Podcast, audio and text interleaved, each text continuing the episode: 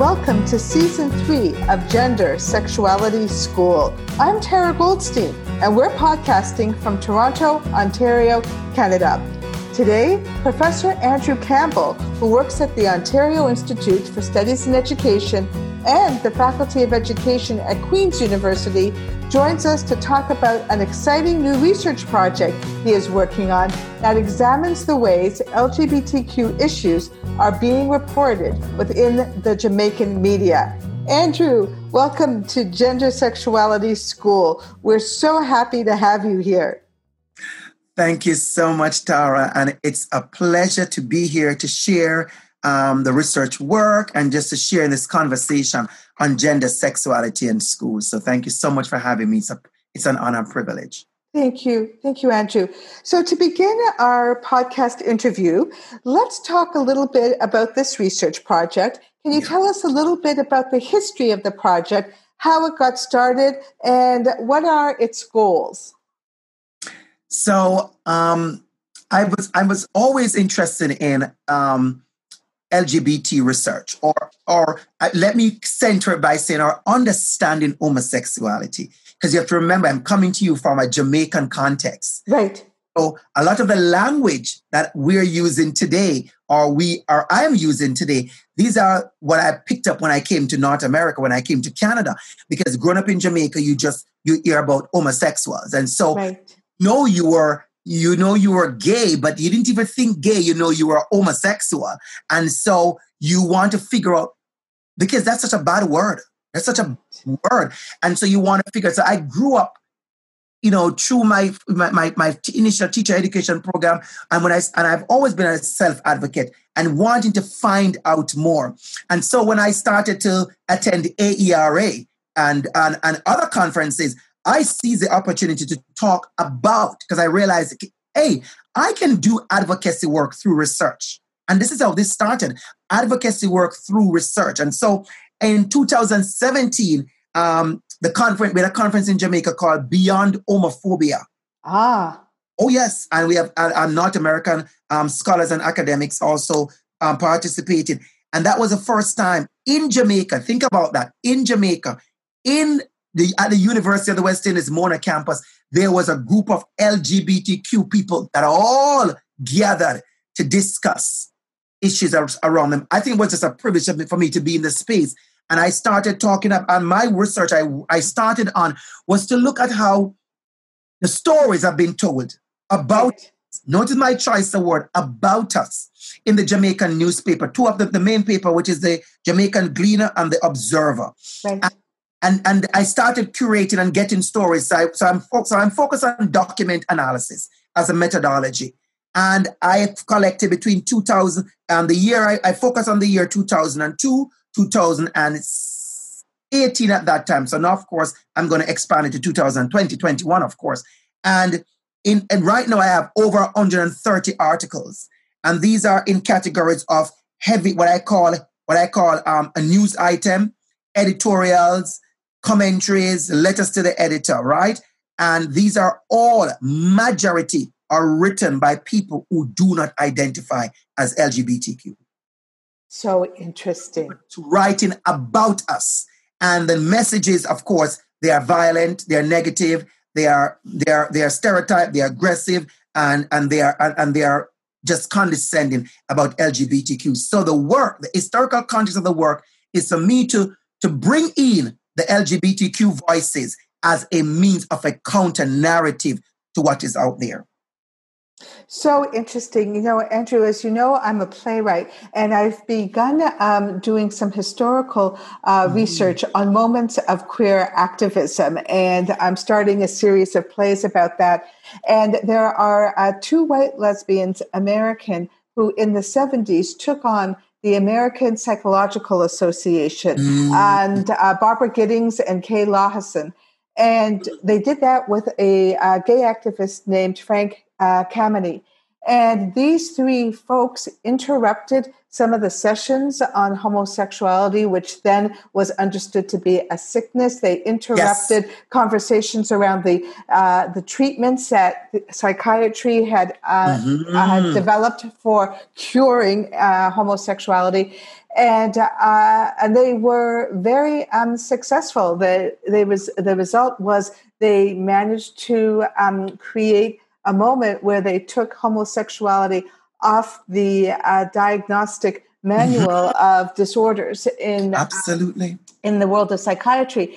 So this whole idea of activism and their big push was, do not speak on our behalf. We are the experts on our own lives, because most of these psychiatrists did not identify as LGBTQ, and those who did, the gay psychiatrists, were very much an underground set of understandings. They weren't dominant. So this idea of making sure that people are not speaking for you, but we are speaking for ourselves, is very important historically. And here you are in this moment doing that research at this time, which is so excellent. Why do you think it is so important to do research about the way the media reports LGBTQ issues? Why have you chosen to focus on the media and the different ways homophobia gets expressed, from letters to the editor to news items? Yeah. You know why? And it's come back to exactly what you just said. And thank you so much also for sharing that story and centering that, that reminder in this conversation, because I literally, it is to tell our stories. Right. I remember every time you open a newspaper, it is a story about us. And it is written. I can tell you, one of the things I'm doing in one of the papers is looking at the language. Just right. The language, and I'm writing one of the papers with a person who teach linguistics. Right. We're looking at just the language, just the vocabulary that is used to describe us. We're seen as dangerous. I mean, in many of the articles, pedophile is linked anonymously with somebody with a gay person who's gay, and these are the kind of narratives. So we are taking that back to tell our stories, and I'm doing that. We want to do that. The reason why I'm pushing at the research is for the media, because I want the media to understand that they have to, number one, make space for us to tell our own stories, and it's happening. And I'm so happy to share with you that over the last maybe 3 years. I have now started collecting pieces that have been written and published by LGBTQ activists in Jamaica. And I can tell you, one of the things that I must highlight is getting up one day in one of our very, very popular magazine. It's a magazine within the newspaper called The Flare, and seeing a trans woman story there, and a trans woman who lived in Jamaica story there. And I cannot tell you, even saying it to you now, how I felt seeing that. And now I'm seeing more and more of the trans community being extremely active and visible. And so their stories are being captured, their stories are being told, their pictures are being shared in the newspaper in ways that are not deficit. And so this is important, and that is important. So another layer is to tell our stories within the Jamaican. So I want to tell the stories 2 levels. The first level, of course, is within the Jamaica and Caribbean Latin American space, because this is a space where people are feeding on these negative images. So we have to do the stories to educate, to learn, to unlearn. So we give them space so they could tell their stories, so they could educate, unlearn, learn, and to also as a means of resistance, and also just a means of LGBTQ visibility. That's why when I'm asked, do you want, if somebody asks to interview me in a Caribbean paper or Caribbean magazine or Caribbean speech, I say yes, because it's not even what I want to, what I'm going to say, but I know of a fact that there'll be a picture of me, and it won't be the picture that we see all the time. It won't be a negative cartoon. It won't be some caricature of me. It won't be, me looking ridiculous and stereotyped and marginalized. It will be me in all myself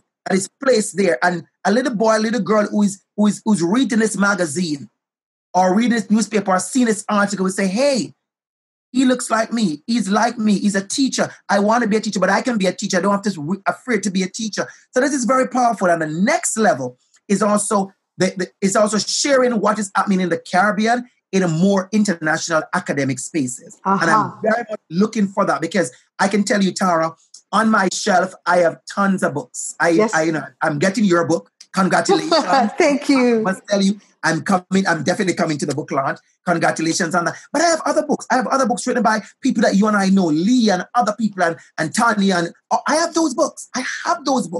And on the shelf within those books, I don't have my Jamaican book stories. Right. And so I want to make sure I'm a part of chapters in a book. I'm looking out to get my work in North American, Canadian book chapters, in articles, in journals, because we want our story to be told.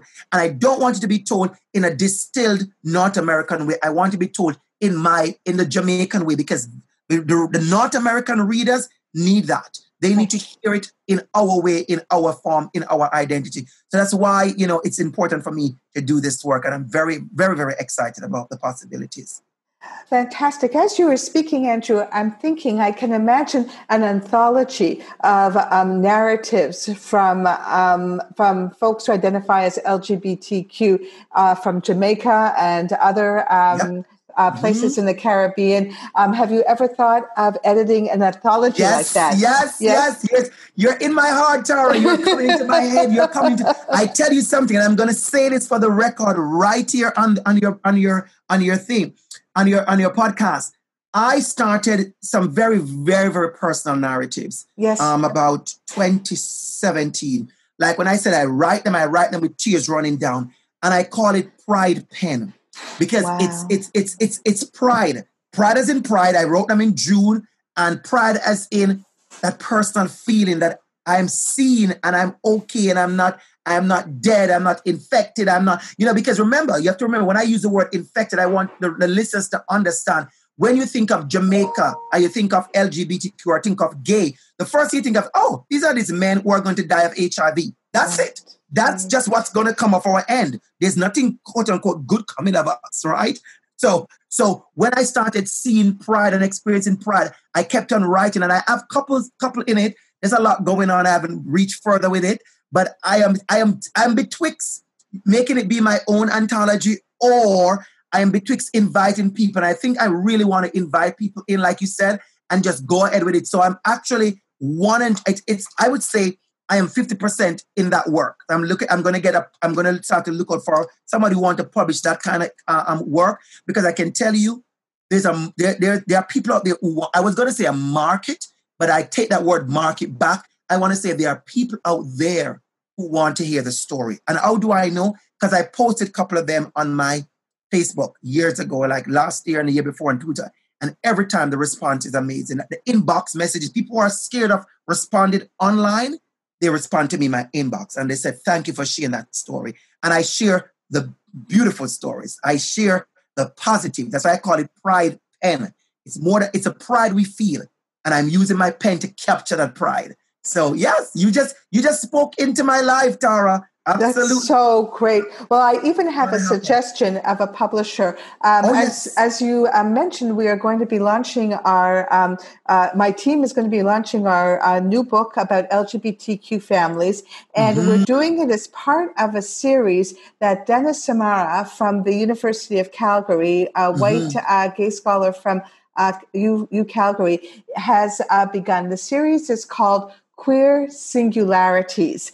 And Dennis will be at the book launch to talk a little bit about the series. And so I think after you hear what Dennis has to say, you might want to connect with him and write a proposal up and pitch him the idea, because I think that series will be a perfect place for your book, and I'll make sure that you have a chance to connect with Dennis at that. Thank you so much. Because you know what, and the last thing I'll say on this is, the stories must be told, and they have to be told by people who have lived the stories. Right. Many times we are writing about others, and so for me, those are very personal stories. And another thing I have to say why the stories is so important is because in our space here, I live in North America as well, but when we read about Caribbean stories, they are written in such deficit and such in pathological ways, right? And we want to make sure these stories are written with where they are. I can tell you, I'm talking to you right now, and I have 3 Jamaican trans women that are my friends. Mm-hmm. And I could tell you their stories are beautiful. Right. Like, one is an emergency nurse who lives in UK. Like, their stories are amazing and powerful. One is an activist in Toronto. Another one is an activist in Jamaica, and they are doing amazing work. But their stories are not in book. I guarantee you, their stories are not in any book. I have 2 of them stories in my book, my first book, The Invisible Student in the Jamaican Classroom. Yes. But I want their stories more. I want their stories. Yes, of course. Now that you mentioned your first book, would you tell us a little bit about that? Because I know that there will be readers who will want to hear you speak a little bit about that. Yes. So my book is called The Invisible Student in the Jamaican Classroom, and you can get it on Amazon, okay? Okay. Yes. So it's called The Invisible Student in the Jamaican Classroom. And why I love this book, I got an amazing privilege as a researcher to do something that I know many researchers want to do, is to have people who identify, trust you enough to share their stories.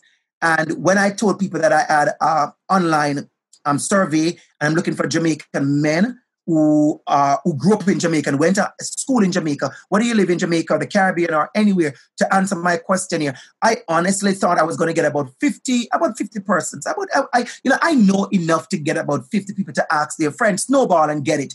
I had over 121 persons answer the questionnaire. And this is the powerful part of this. And then I did interviews with about 18 or 20 interviews. Took me a while to do it. And then I did focus groups. And I could tell you, when the book was published and done, like the book was published and we had the launch, Tara, I had people, LGBTQ, Jamaican men and women, writing me to say, I need my story to be told. Wow. I have a copy of your book. I want my story. And I didn't put any lesbians in the book. And I have my lesbian friends and trans friends who are saying, no, I need my story. So I'm definitely going to be working on part 2 of this book, because people want to be told. And it was weird because I felt so honored because I didn't have to be begging people to tell their story. They trusted me. Right. And I'm thankful that I didn't disappoint them, because I asked them after I read the book, I said, let me know if I did anything wrong, if I misrepresented your voice in any way, because I wanted to be authentic to their voice. And they said, no, solid. We are ready to go from the book to when you're ready. So I know I have the people there to share. I just need the time and the hands and the support to share the stories, because it needs to be shared. Wonderful. Andrew, let me ask, I know that you're very involved in a number of teacher ed programs, both at OISE in Toronto and at Queen's. Have you had a chance to use any of the stories you've been talking about today within your teaching? And what has that been like? Oh, yes. Oh, absolutely. So in most of my courses, because I teach anti-discrimination, and I teach equity courses, I teach diversity and inclusion, and in all of these courses, we deal with equity in school, we deal with teacher, we deal with culture relevant pedagogy, but we also deal with LGBTQ issues, 2S LGBTQ + issues. And what I've had the opportunity to do is I've used someone who was featured in the book also as a guest speaker. For my master's student, for my MT students here at OISE, and they loved it. They gave me some of the best review on that person as a guest speaker to the class. And also I've used the book on a list of possible books to use for your executive book summary and assignment.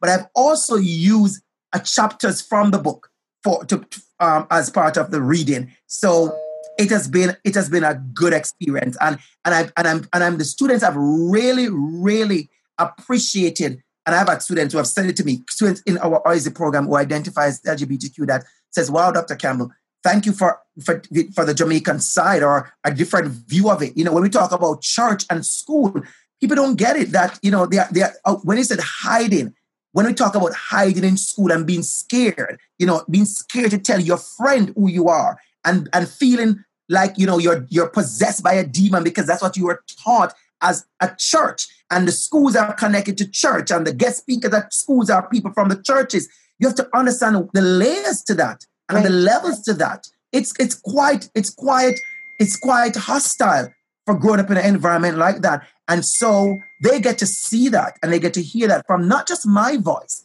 but from keynote, guest speaker, and also from just the participants in the book. And I've had the pleasure of doing that. As a matter of fact, I have had the pleasure of being asked to do workshops and talks on my book. And I have used data from the book and in our Canadian context, and always have an amazing reception. So I know of a fact there is a space.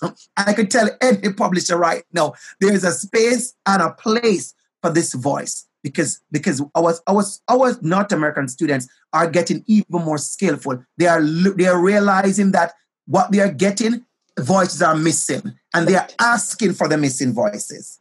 I'm telling you right now, I'm sure you experienced that, Tara. Our students are asking for the missing voice, which is a beautiful thing. They're saying, Dr. Campbell, I've just read 5 articles, but where are the other voices? Right. Where are the other voices? And so they're all in the university accountable for the other voices. They're open the system of power and privilege that is responsible for academia and publishing and writing and sourcing for the missing voices. Such a powerful way to begin to wrap up our interview on missing voices and missing narratives, and how your work is making sure that they come into our talks about schooling and come into our talks about teaching. Just as we wrap up, is there anything else that you think you'd like to say about the research you talked about today? You actually talked about a couple of book projects. Is there anything else that you're working on that maybe you'd like to come back and talk to us in more detail another time? Yeah, so I will definitely love to come back and to talk to you about how I'm doing the work in the same counter narratives. And I'll give you a little teaser on what's going on. I'm looking at, I said to you, I have over 130 articles. And I presented the work at CSSC 2019, presented some of the work. I was also presented before at AERA, and I also was up to present at the Caribbean Studies Association, right? And what I've always been asked by people is, Dr. Campbell, I know you have editorial news, you have letters to the editor, you have hard news, but have you seen the horrible cartoons in the Jamaican newspapers? Oh. And I said, yes. And I can tell you right now, I have curated about 46 cartoons, and they're horrible. And these are in our Jamaican newspaper, and they're all to do with LGBTQ people. And so I am definitely going to be find. I just need more hands, more time, more hours in my day. I want to find artists, and I'm looking for high school students and college students and activists and whatever you identify. Don't have to identify as Black, but are racialized. But I'm looking for persons who want to lend their allyship in taking that cartoon and drawing it different for me. Take that cartoon, take that same message and put it in a light where it should have been properly and correct that. So it's almost got to be correcting the cartoon or something like that. But we're getting there, and it's just again showing the positives, because we have been marginalized and pushed aside and excluded and stamped on for so long, and even murdered. And when I say that, I know people may go, wow, but that's it up in Jamaica, right? We have had that in Jamaica. And we want to make sure that, we see us, all our students. When we talk about LGBTQ, we talk about sexuality and school. We want to see our students. They have been made invisible in Jamaica. We want them to be seen. And so I look forward to another opportunity to come back and speak with you, because it went so fast. Are we there yet? It went so fast, because so amazing conversation. Thank you so much, Tara. Thank you. It's such a pleasure. And thank you for joining us today. I loved hearing you speak about your research on creating narratives and counter narratives about the lives of LGBTQ people in Jamaica. Mm-hmm. Andrew Campbell is presently a faculty member within the Department of Curriculum Teaching and Learning. He teaches in the Master of Teaching program there, and he is teaching courses in anti-discriminatory education, law, professional ethics, educational research, and urban education. Andrew is also an adjunct assistant professor at Queen's University in the Professional Master of Education program, where he teaches courses on curriculum in the global context and issues of equity and diversity. All right, that's our podcast for today. You can find this podcast at www.lgbtqfamiliespeakout.ca. This episode was produced with the support of the New College Initiative Fund and from Doug Friesen, who is a PhD student at the Ontario Institute for Studies in Education. Thanks to the LGBTQ Family Speak Out team member Kate Reed, sound engineer Lisa Patterson, and musician Doug Friesen for creating the music that opens and closes the show. I'm Tara Goldstein. All the best.